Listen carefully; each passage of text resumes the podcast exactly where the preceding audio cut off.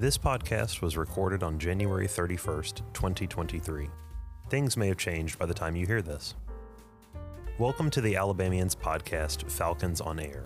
I'm Gabriel Talley, the podcast producer for The Alabamian, and today I have the second part of an interview with Dr. Deborah Lowry talking about nonlinear paths through college. I hope you enjoyed today's episode. Can I give can I give a recommendation? And if, if you prefer that I don't, you can always edit this out. But if anybody is interested in thinking more about their major and also learning how to talk about their major, this book has been out for a while and it has a few editions. Um, it's called "You Majored in What." And it has a question mark at the end of it. Uh, the subtitle is Designing Your Path from College to Career, and it's by a woman named Katharine Brooks. And the reason I like this is because she's approaching this topic from the standpoint of not expecting this linear path. Now, I use this in my capstone and it's great for like seniors, but I wish that people would just start out reading this book. There's a few pages that I highlight, and I can't remember if I highlighted this in the, the class that you were in, but there's a great section uh, in the book where she starts out where she has this list of like the major and then the job. All right. And there's these two columns. So just as an example, you know, the major is art and then the corresponding job is cartoonist or um, French and Spanish is the major, and then foreign service officer is the job, right? And she's gotten these majors and jobs from people in a room, you know, that she's been doing a workshop with, right?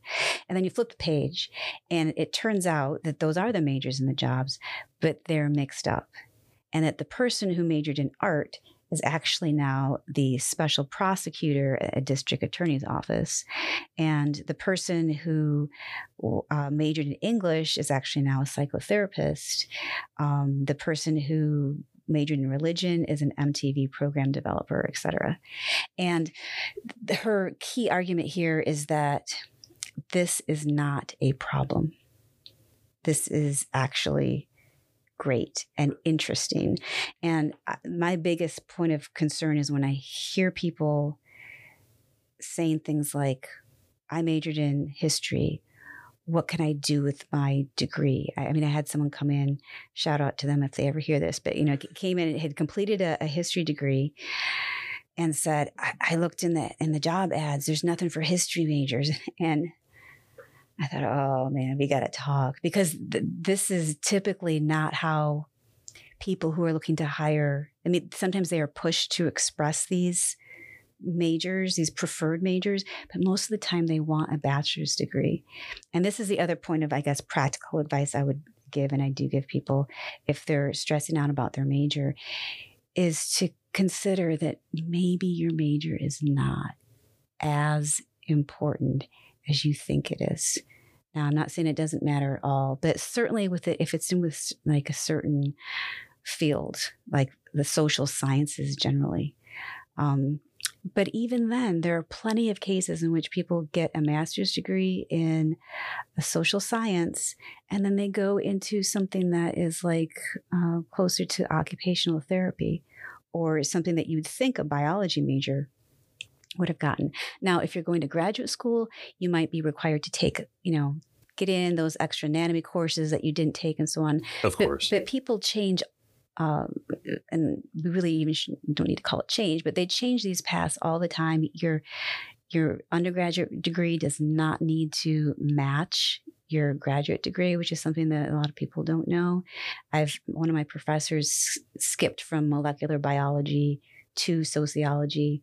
Um, it's possible as a master's um, and a PhD in sociology, it's possible to do the opposite again with some supplementary work in in uh, natural sciences and so on. Um, and what most people want is a bachelor's degree. They and if you just look into and this is something that people can tell, you know, the Aunt Nelma and so on. If you look in the job ads and you look in the research, what employers want are those basic things that we keep harping on that are super annoying to hear about, but they're the communication skills, you know, written and spoken, their problem solving skills, um, and then I give my students a list of things that I get asked about by references. And usually 10 to 15, maybe 20% of the questions have to do with academics. They're not asking me about students' academics. They can see that in their transcript. They're asking me, can students get along with other people? Can they work independently? And they're these so called soft skills. So, oftentimes, least important is that major. You know, if you know how to speak about your major and you truly understand the lens that your major brings to you, you know, it's not the it's not the subject matter necessarily. It's learning to ask questions through the lens of that major. What do you bring to the table, having been a, a theater major, for example? One of the most stellar K through 12 teachers I've come across was a theater major. Right and I don't know if he, well, I think he told me that he had, had, no plans at that point in his life to go into education. but you and I can just uh, already imagine how a theater major would be the most amazing sixth grade teacher. Absolutely. Because there's so much performance um, in that. So I think what we need to do a better job of doing, you know, all of us, whether it's universities, faculty, and even students, you know, all thinking about this, is to think about what our major is really um, teaching us how to do and how applicable and relevant that is. Um, and then focusing on those those core skills that that employers want and not stressing out too much about your exact major. Easier said than done, but as many people know, anxiety just cuts off that that creative juice and just makes things kind of worse. So it's it can be a, a spiral you know if you don't get a hold of that. So but mm-hmm. anyway that was my my spiel for anybody who who wants to read more about this this nonlinear path which is not a good thing for for some people to hear. They want to know. Go to a then go to point b then go to point c. Don't worry there's no decisions. It's it's direct. But it it really is that amazing journey that 20 years later you know the, the district attorney who was an art major i always tell people who would you rather be that's an interesting life. That's an interesting person. You know, do you really want to be the person who did all of the things according to the um, to the book? I mean, if you do, that's fine. Mm-hmm. I, am not going to judge, but, um, but I think it speaks to something incredibly um, interesting in terms of just that shift away from. I mean, because typically um, you would think oh, if I get this major, like these sorts of jobs will be available to you. And I, uh, I'll if I can use uh, Aunt Nelma mm-hmm. or a, a nebulous um, aunt or uncle from the back of the room that steps out of the void mm-hmm. and says, "Hey, I'm really worried about you because the major that you have is um, is like risky. Mm-hmm. Um, for certain majors, it may be harder theoretically to get certain jobs. But what you talk about to me is really interesting and falls more in line with just the joy or the excitement that you get from just raw experience that someone may find an aspect of something that typically would be completely out of their discipline, but they find a lens, kind of like you're saying, to apply it to that or apply their knowledge that they've gotten through their major um, into a new field after they leave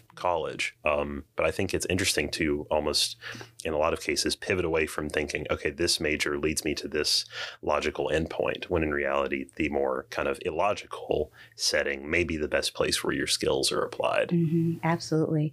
And there's there's one other thing, if you don't mind me um, piping in about this. I think this can be just as a general pattern, it, it can be something more likely for first generation students to experience uh, insofar as you know parents and some family members maybe haven't attended a four-year college where it's you know education for education's sake. And um, again the idea is well-rounded informed citizenry you know who can vote.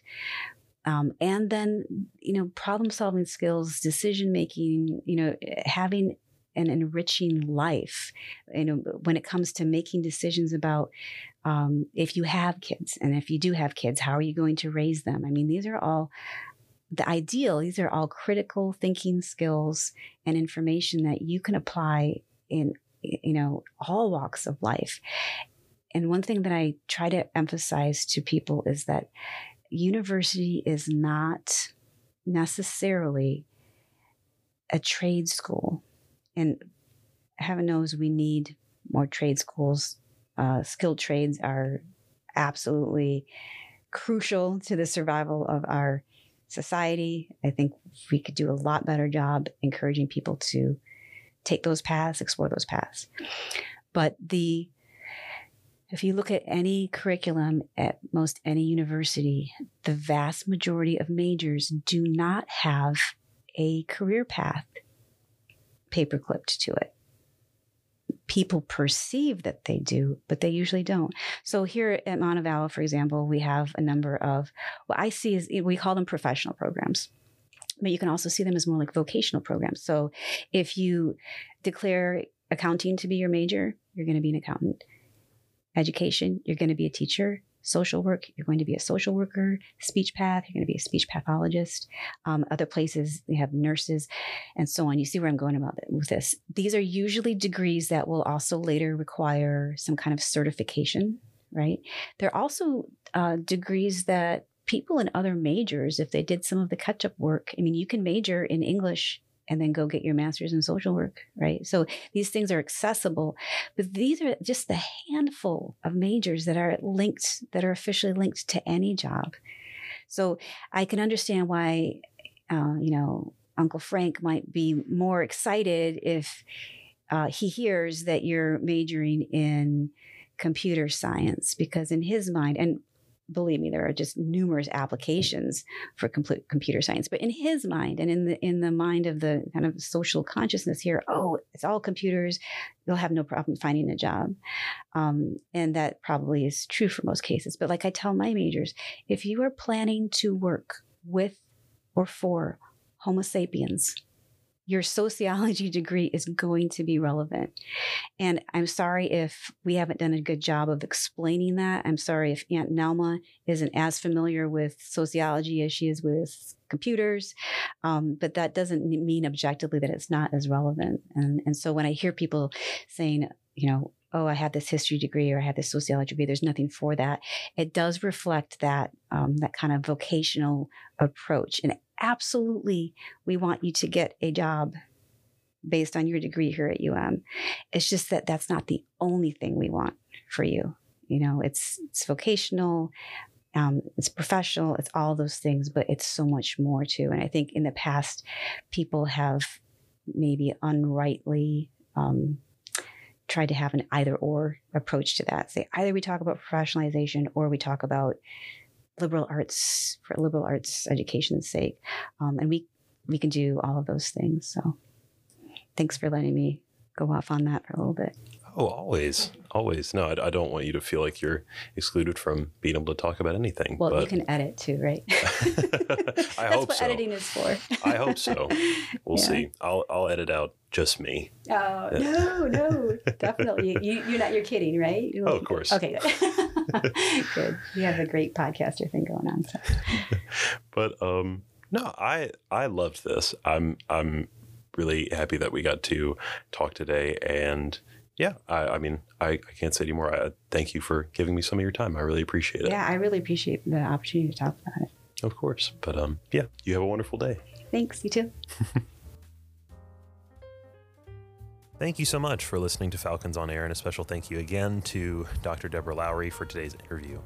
Please check out the podcast description for links to our website. And if you're interested in helping the newspaper or podcast, reach out to us on our socials at umalabamian or email us at alabamian.montevallo.edu. Also, you can add us on Spotify or your choice of podcast platform to listen to previous or future episodes. But stay tuned into our socials for podcast updates. Thanks.